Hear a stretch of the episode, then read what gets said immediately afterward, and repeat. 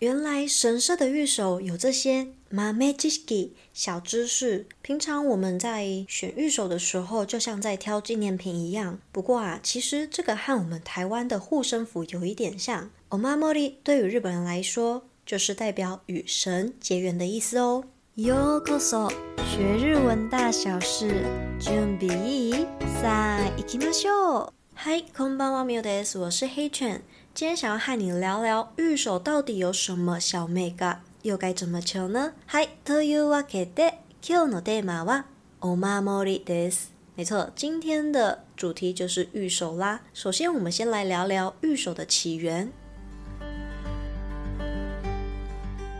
お守りの起源には諸説があります。縄文時代に勾玉を魔除けとして身につけていたという説や、道教のマジナイフに由来するという説などがあります。しかし、お守りが本格的に広まったのは、平安時代に陰陽師が活躍していた頃です。当時は医療が未発達で占いが頼りとされていたため、疫病や災難から身を守る目的でお守りを持ち歩く習慣が広まりました。また、お守りの数え方が、一つ、二つ、ではなく、一体、二体、とされていることから、お守りがご神像として崇められていたことが伺えます。お守りは厄除けや承服のための縁起物であり、常に持ち歩くことで悪霊から身を守り、ご利益を得ることができます。お守りには神焼き、金属でできた神の宿るお札であるご神事が入っています。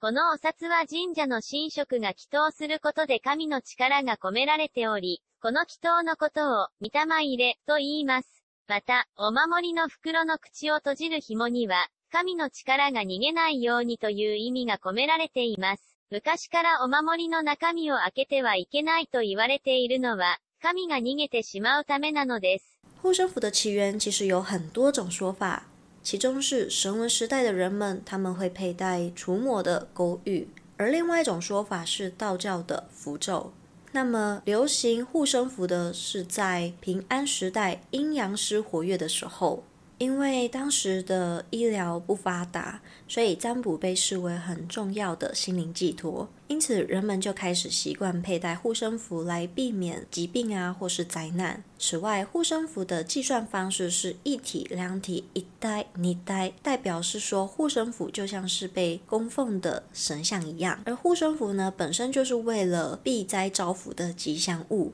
如果常常携带，可以保护自己免受邪灵的侵害，而且也带来保护的力量。这个护身符里面本身是有含纸啊、木头啊、金属制成的神签，代表神就住在我们的护身符里面。那么这些神签呢，是由神社的神职来进行祈祷而得到神的力量。这个祈祷过程是被称为“米达玛伊勒”，就是请神进去我们的护身符里面。另外，护身符的封口处上面有个绳结，其实它代表的是不让神明的力量逃走，所以自古以来都说不能打开护身符。お守りの正しい持ち方、お守りを身につける方法として最もいいとされているのは常に身につけておくこと、さらに願いに合わせた身につけた方がいいと言われています。目に入るところにつけておくことが大切だと言われています。また家族や親戚に不幸があった場合は気持ちの整理がつくまでは身につけてはいけません。持ち主の不幸や不安を宿してしまい、髪が逃げると言われているためです。他にもお守りの本来の効果が破棄されなくなる恐れがあるため10代以上持つことも良くないとされています正确佩戴护身符的方式，护身符最推荐的方式就是戴在身上，随身携带。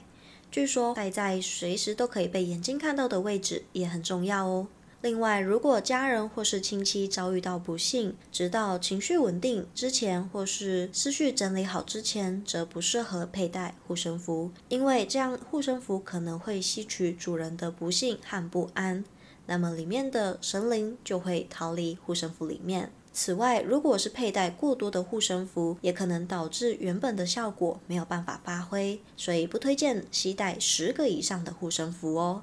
お守りの期限、お守りの期限は特にないとは言われていますが、一年が目安。長い間つけているとよくい気がたまったり、古くなることで髪のいい心地が悪く出ていったりといいことはあまりありません。一年て役目を終えたと感じたら、感謝の気持ちを込めて返納しましょう。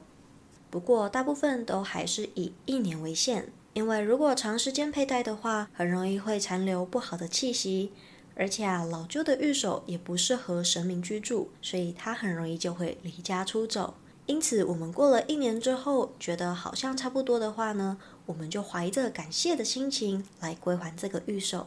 一般归还都是回去之前领到御守的神社或是寺庙，那么有些人可能会在家里当做垃圾丢掉，但是其实这样对神是很不礼貌的，因此最好是把它归还到原本的神社。不过如果是在远方的话，有些地方是可以用邮寄的方式或是归还到最近的神社，不过有些神社或者是寺庙不接受其他地方的御守，所以需要事先确认。那么神社或寺庙通常是可以免费接受预售的归还，而有些地方是会收费的，或者有些地方是会让你投入赛前箱表示心意。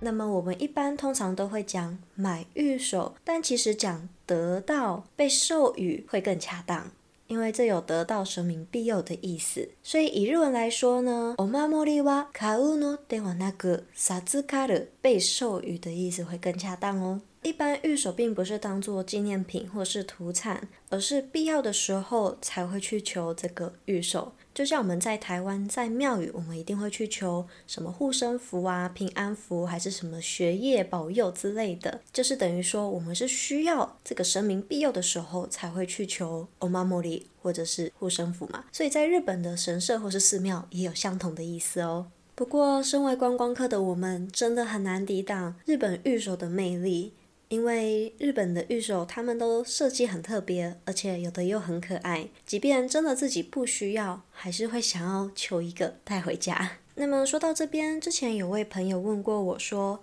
这样子买了玉手要像台湾一样过香炉吗？或是需要怎么做才能让玉手有效呢？其实我也查了不少资料，后来发现每间神社跟寺庙的方法都不太一样。有些在参拜的地方就会有玉手可以选择，这样就能选择自己需要的玉手，并握在手中参拜，把自己的愿望一起许到玉手之中。另外一种则是参拜完之后才有玉手，只要在参拜的时候先和神打招呼并许下自己的愿望，之后再选择需要的玉手就可以了。所以两种方式都是有的哦。此外，我们猫的玉守还有另外一种比较特别的计算方式，它是一代一代的方式，而不是一度子和他子哦。因为玉守就相当于神明的分身一样，而不是物品，因此我们是用一代一代的方式计算哦。嗨，伊卡卡德斯，大家觉得怎么样呢？这样，如果之后有去神社或是寺庙的同学，可以试着留意看看哦。记得我之前在选御守的时候，不小心和巫女说 “Hidotsuok 大赛”。虽然说对方没有特别什么反应，不过了解了这个 m a m e j i s i 之后，突然发现自己还蛮不尊敬的，说的是呢。不知道你有没有什么看法呢？或者是你原本对御守的看法，跟听完这一集之后有没有什么样不一样的想法呢？也非常欢迎你来和我聊聊分享哦。嗨，那么单字会另外补充在电子报里面。还没订阅的同学，可以先点下方资讯栏的链接哦。如果是没有收到信件，或是有其他想要看的电子报单集，也都可以跟我说哦。电子报都可以直接回信，我都收得到哦。所以如果有同学想要直接针对那个单集的电子报做回复，也非常欢迎你哦。最后呢，如果你想要支持黑犬继续创作的话，可以直接点资讯栏，请黑犬喝一杯咖啡哦。